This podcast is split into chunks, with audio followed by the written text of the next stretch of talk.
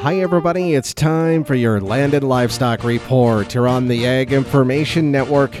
I'm Russell Nemetz. Well, the Endangered Species Act is celebrating its 50th anniversary here in 2023, and livestock organizations like the Public Lands Council say it has never been more evident that the law needs significant improvement. Now, despite several unsuccessful efforts to reform the law in whole over the past 25 years or so, PLC says commitment to a better way of identifying, recovering, and delisting species has never been higher.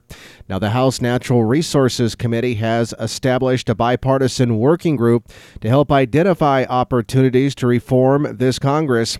And last week, PLC participated in a member briefing discussing ongoing issues with the Act, opportunities for improvement, and the role that voluntary conservation still plays.